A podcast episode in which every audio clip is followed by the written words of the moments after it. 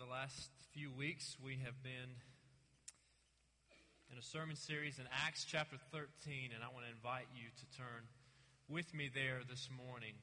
And just to kind of give a snapshot of uh, where we've been and where we're going for the next few weeks, is that we've spent um, three weeks already, three Sundays prior to today, in Acts chapter 13, looking at uh, the first intentional missionary journey in the early church.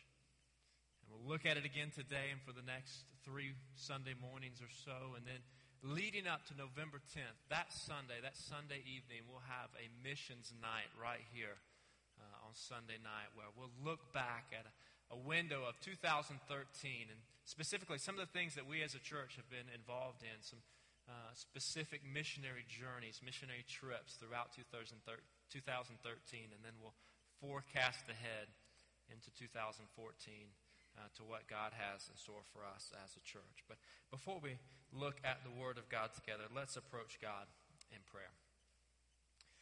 Father God in heaven, we're grateful for today. We're grateful for this time, for this hour. Lord, we're grateful that we have reason to gather, that we have a majestic one whose name that we gather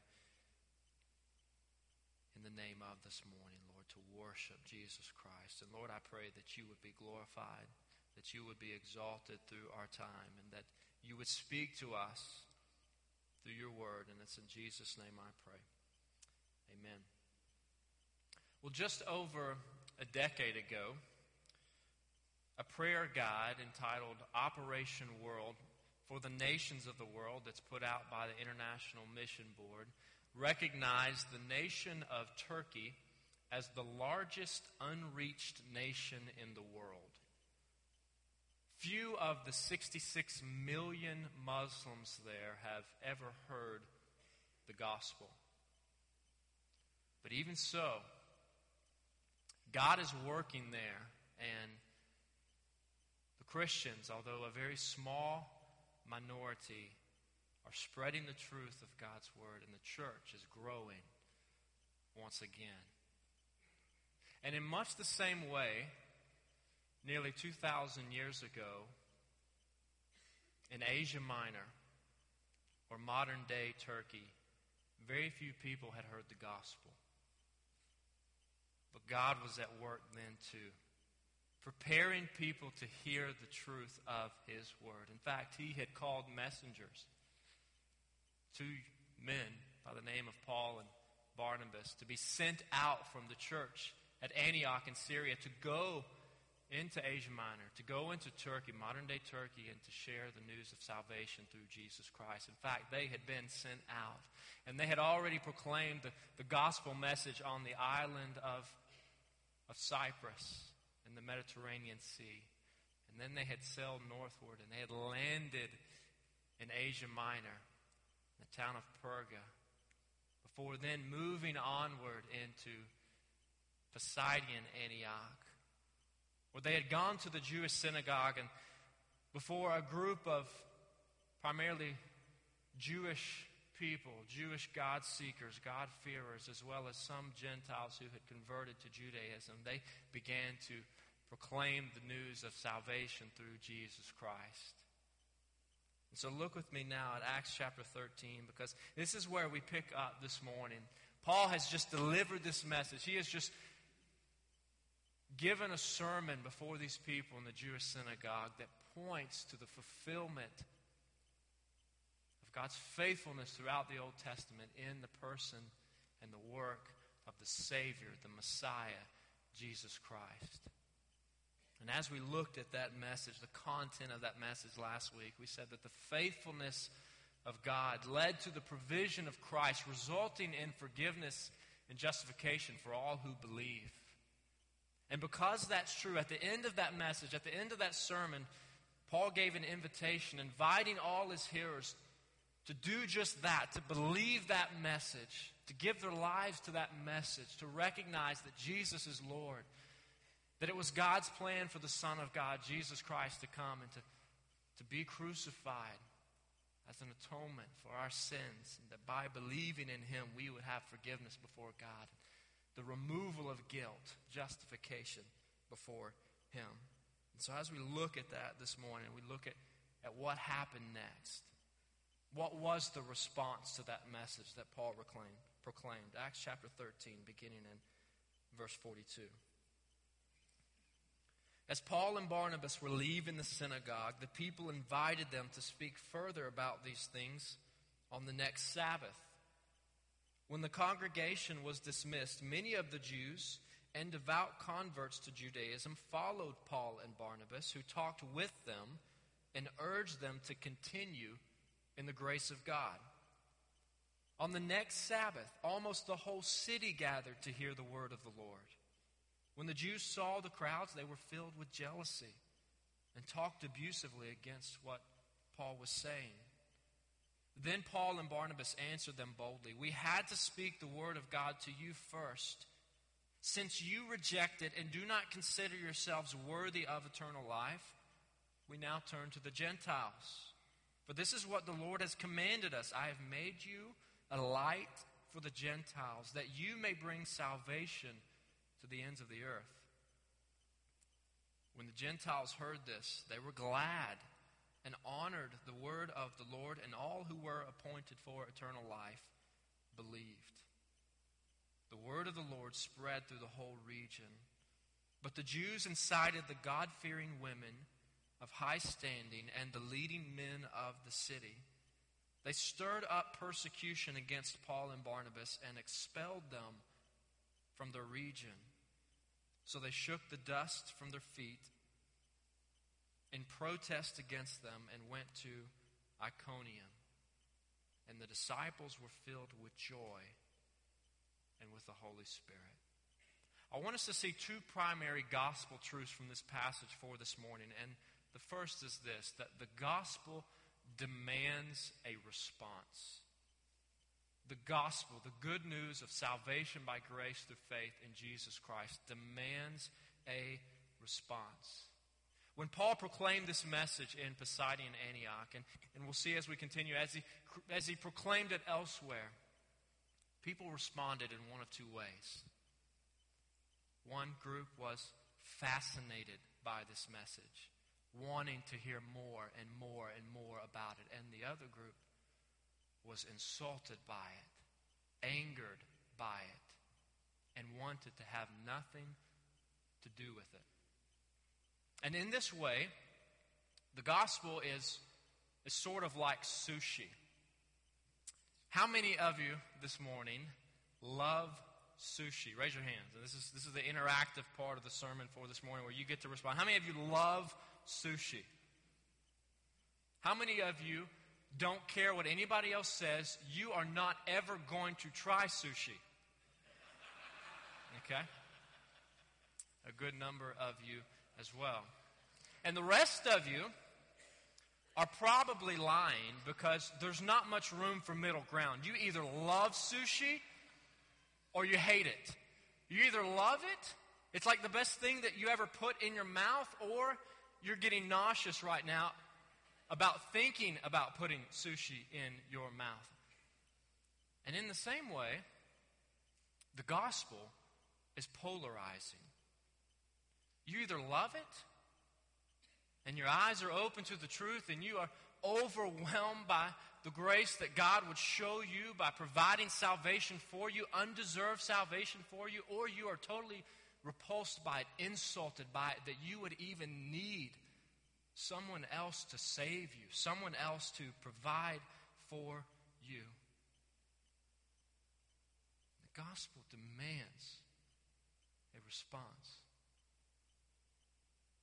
And all of us, along with all other human beings, past, present, future, all mankind is naturally bent toward pride.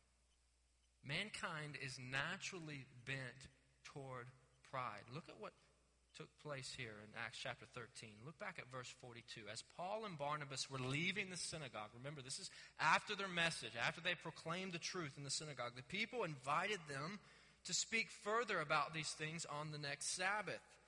When the congregation was dismissed, many of the Jews and devout converts to Judaism followed Paul and Barnabas, who talked with them and urged them to continue in the grace of God. On the next Sabbath, almost the whole city gathered to hear the word of the Lord. So these people are responding. They're intrigued by the message that they're hearing, so much so that they invite Paul and Barnabas back the following Sabbath to, to share again. But even so, they're, they're so overwhelmed by it that they can't wait a week. They begin to follow Paul and Barnabas around, hoping that they can hear more about this message. And then the next Sabbath comes, and nearly the whole city gathers to hear this message. They come back. They've told their friends.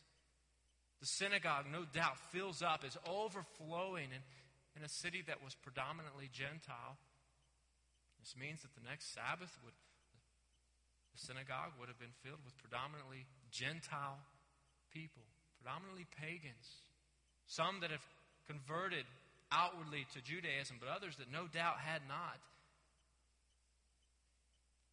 And as you can imagine, this, this upset, this angered the devout Jews. Look at their response in verse 45. When the Jews saw the crowds, they were filled with jealousy and talked abusively against what Paul was saying. The Jews were angry because all of a sudden they were being told that they were in the wrong. They were jealous because the message of salvation and hope was now being equally shared with, with pagans all around them. After all, they were the ones who spent their lives seeking God, desiring to honor God and be obedient to Him and to worship Him. And now all of a sudden they're on equal footing with everyone else. And the good news of salvation in, in Christ is being offered to others. Their status was under attack. They were no longer being regarded as the elite as the ones that were deserving of God's special favor because the truth was that all were equally in need of God. The truth is that the Jews needed Christ and the Gentiles needed Christ. All people need Christ. Their mentality, their attitude was like the attitude of the older son in the parable of the prodigal son who became angry, became jealous, whose pride was revealed, was shown when, when his rebellious brother came home and his father wanted to throw him a feast and celebrate on his behalf and show him great favor and great grace. According to the older brother, he was the one. He was the one that deserved to be celebrated. He was the one that deserved to be honored. After all, he was the one that had sought to obey his older father. His pride got the best of him. And likewise, the pride of these Jews got the best of them. And in verse 50, they were so upset that they went and incited the, the wealthy people in the city. Perhaps even the non religious people, the ones that had the power, the ones that had the control. And through them, they stirred up persecution against these two, Paul and Barnabas, and had them expelled from the region. They weren't just rejecting the message, but they were so upset about it. They were so angered about it. They were so filled with jealousy over it that they were working actively to oppose it. Church, you cannot be neutral in your response to the gospel of Christ. You cannot be neutral in your response to the good news of salvation by grace through faith in Jesus Christ. You either gravitate towards it because God has opened your eyes and you desire to believe it and to live in light of it and to experience the joy that comes from it, or you reject it, failing to realize your need for Christ. Either submit to Christ or you reject Christ. And this is where we have to be careful because if we're not careful, we tend to think that somehow we are, are better or wiser than others because we have, after all, believed this message. We've come to grips that this is the truth. We're so prone to sin. We're so bent toward pride that we can even begin to think in such a way as that. It's in that moment that we need to, to be reminded that God is involved in our response to the gospel. God is involved in our response to the gospel. Look back at verses 46 and following. It says that then Paul and Barnabas answered them boldly. We had to speak the word of God to you first, talking about the Jews. Since you rejected and do not consider yourselves worthy of eternal life, we now turn to the Gentiles. For this is what the Lord has commanded us I have made you a light for the Gentiles, that you may bring salvation to the ends of the earth. Quoting this Old Testament prophecy from Isaiah that, that ultimately pointed to the Messiah, pointed to Christ, that it was Christ, the Messiah, who would be a light to the nations, that would bring salvation to the ends of the earth. And now that same truth is passed down to his followers, to his messengers, to his ambassadors, who would be that light to the nations, carrying his truth to the end of the earth. Now look at verse 48. It says that when the Gentiles heard this, they were glad and honored the word of the Lord. And all who were appointed for eternal life believed. And all who were appointed for eternal life believe. The reality is that none of us are humble enough, none of us are good enough, none of us are gifted enough, none of us are smart enough to recognize our need of a Savior on our own. And no one comes to faith in Christ without the Spirit of God first convicting him or her of sin, so that their eyes are open to their guilt before an almighty God, a holy God, a perfect God, and, and they see their need for the Savior. But God is a good God and a loving God and a just God and a merciful God. And, and His Word shows us over and over and over again that He just does just that.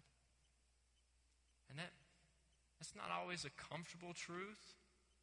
It's not really a self esteem building truth that that we need God to convict us of our own sin and, and need of Him, but it's a biblical truth.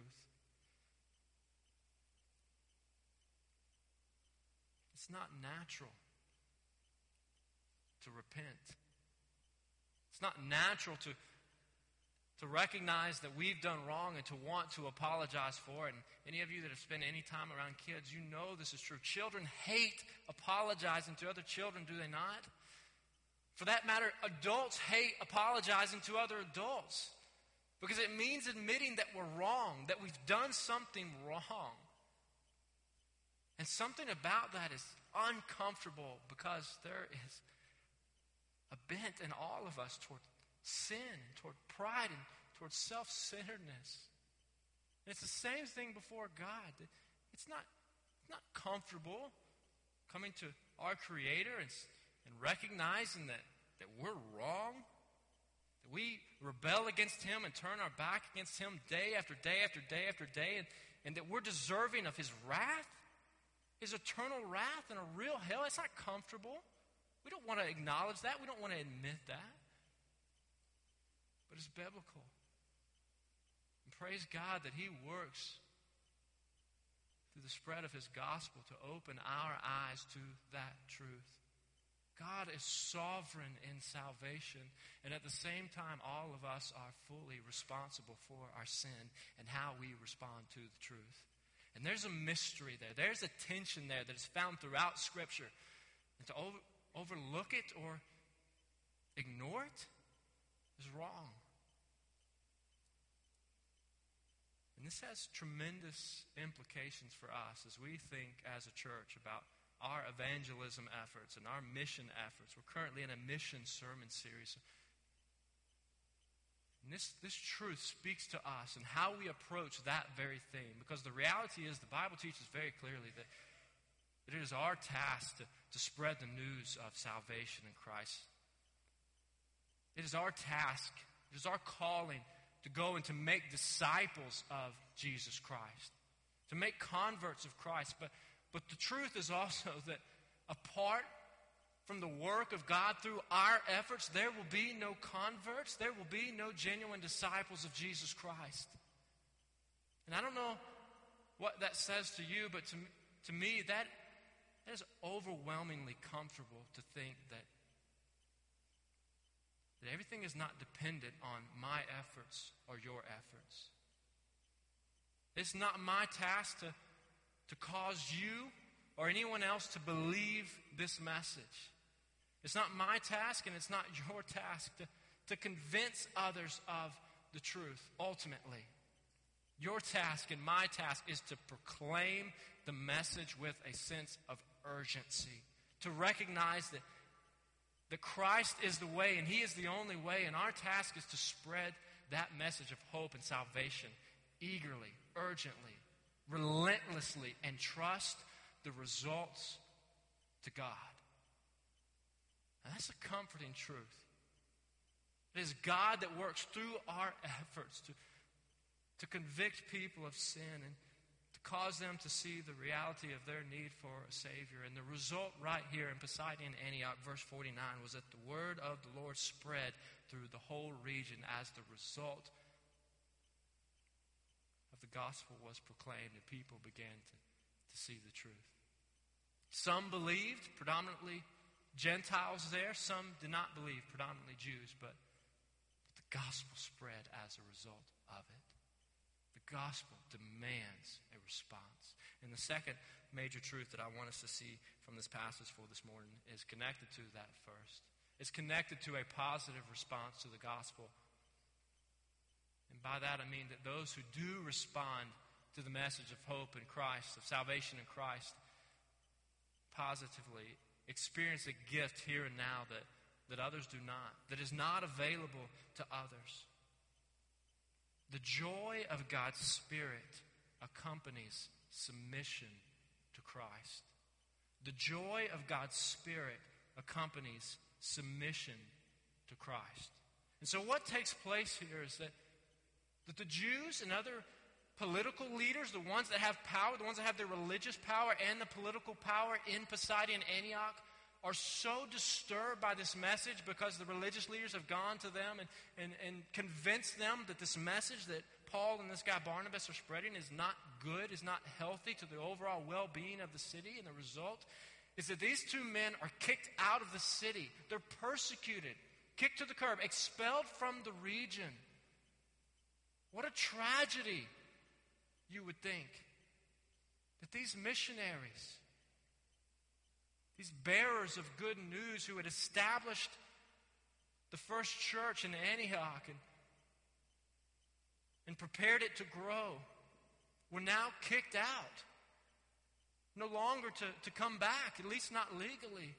But notice the response. Verse 52 the response. And the disciples were filled with joy and with the Holy Spirit. The disciples were filled with joy and with the Holy Spirit. These were the ones that had believed the message. These were the converts. These were the Christians in Antioch. These were the disciples of Christ, the ones who had responded to the gospel message, submitting to Christ, recognizing their need for Him, repenting of sin before Him, and giving their life to Him. And they no doubt knew what took place. They knew what happened to Paul and Barnabas. They knew that they had been kicked out of the city. And yet their response is joy.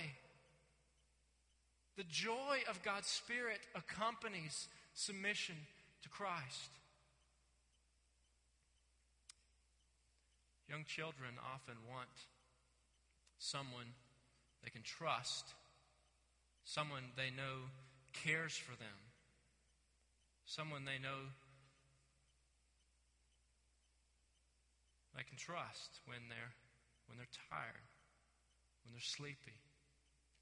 And my daughter is no exception. In fact, one night this past week, she was laying down, and I guess lying down is the appropriate way to say that, lying down, and she was no doubt getting sleepy. And, and I was sitting there next to her, and and she spoke up and she said, Daddy, I'm really tired. I want you.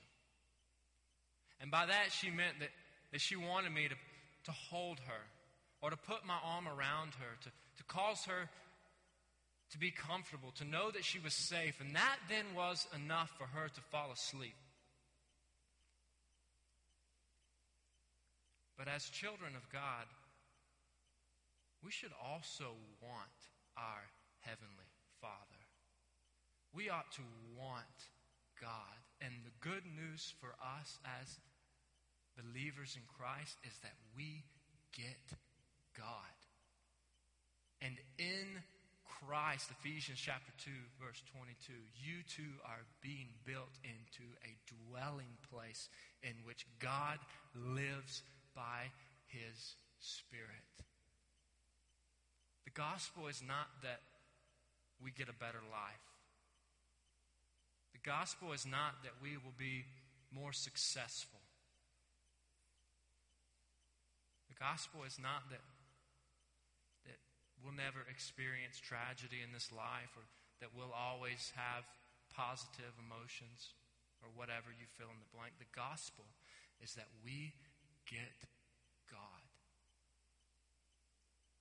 That a broken relationship with our Almighty Creator is, is restored through Jesus Christ so that we can then approach God confidently, boldly through Christ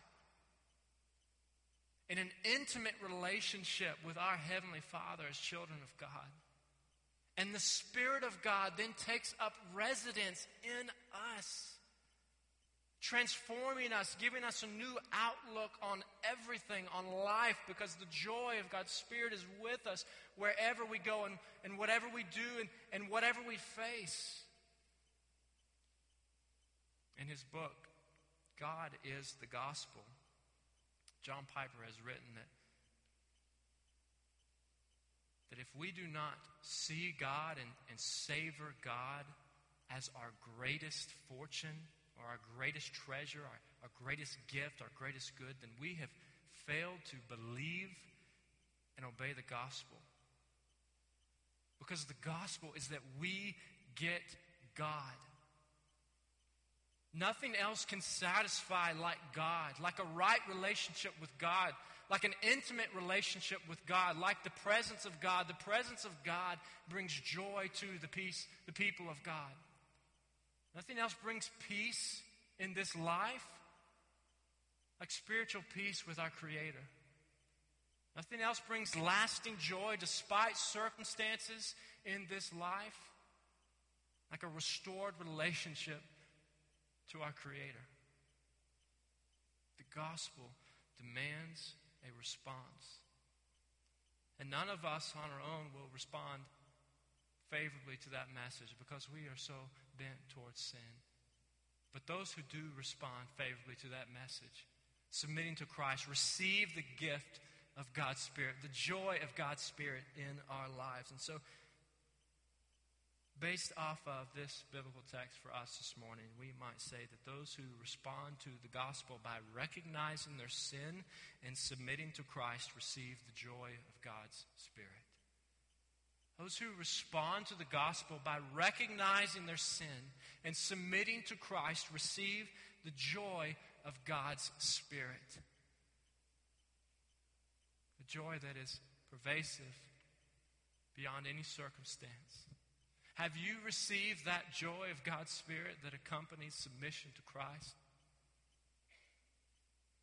Or is your outlook and attitude constantly defined by the circumstances you are facing in this life? The gospel is that, that God came to us in the flesh, that He was crucified for us, taking the penalty that we deserve for our sins, and that he was buried. On the third day, he was raised from the dead in accordance with Scripture so that we could be forgiven of sin, so that our status before God would no longer be guilty, but, but righteous.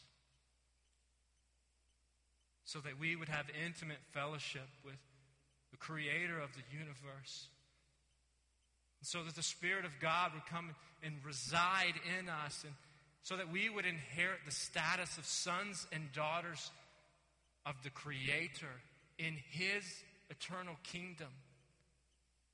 And so that we would enjoy his presence forever. That is a message that, that we cannot walk away from as if it is no big deal. We cannot approach that message or respond to that message casually or neutrally. We either respond to it by believing it and giving it our life and living with the joy of Christ in light of it and, and making every, every effort to, to spread that message of salvation through Christ to all that we encounter, or we respond as if we've been insulted, that we have no need of a Savior. 1 Corinthians chapter 1 tells us that the message of the gospel is foolishness to those who are perishing to those who are being saved, it is the power of God. The cross of Christ, the message of the gospel, demands a response. And those who respond favorably to that message, repenting of their sin, recognizing their sin, and submitting to Christ, experience the joy of God's Spirit, both now and forever. How have you responded to that message? How do those that that you know are lost, how have they responded? How will they respond to that message? How will the lost in Turkey respond to that message? How will the lost in New York respond to that message? How will the lost in your workplace respond to that message? How will the lost in London respond to that message? How will the lost in Birmingham respond to that message? Church, will we give them a chance to respond to that message? Let's pray. Father God, we're grateful for another day. We're thankful for the chance to gather. We're thankful for your word. Lord, we're thankful that you have given us salvation by your grace. Lord, there is no greater gift. And Lord, I pray that you would help us to respond gratefully every day to that truth, that we would be reminded of it somehow, some way, every single day of our existence. That you have given us life, that you have given us forgiveness, that you have given us yourself and your presence, an intimate fellowship with you. Lord, a message that, that for those whose eyes have been opened and believe that message, Lord, we cannot, will not walk away from it the same. And Lord, I pray that the joy that accompanies your spirit among your people, the joy that accompanies your presence among your people would be pervasive here this morning, that it would be felt, that it would be known. Lord, that it would be known in us as we leave this place, and so that despite the circumstances that we might face in this, this broken world today, this world that is so affected by sin, that we would be satisfied in you. Lord, satisfy us in Christ every single day of our lives. Call us to be your messengers. Call us to be your people. Call us to proclaim this good message to all that we encounter. Knowing that some will respond and others will reject, Lord, but, but you've called us as your children. And as your children, we lovingly submit to you and worship you and desire to glorify you and spread your fame in this city, in this nation, and across this earth for your glory. It's in Jesus' name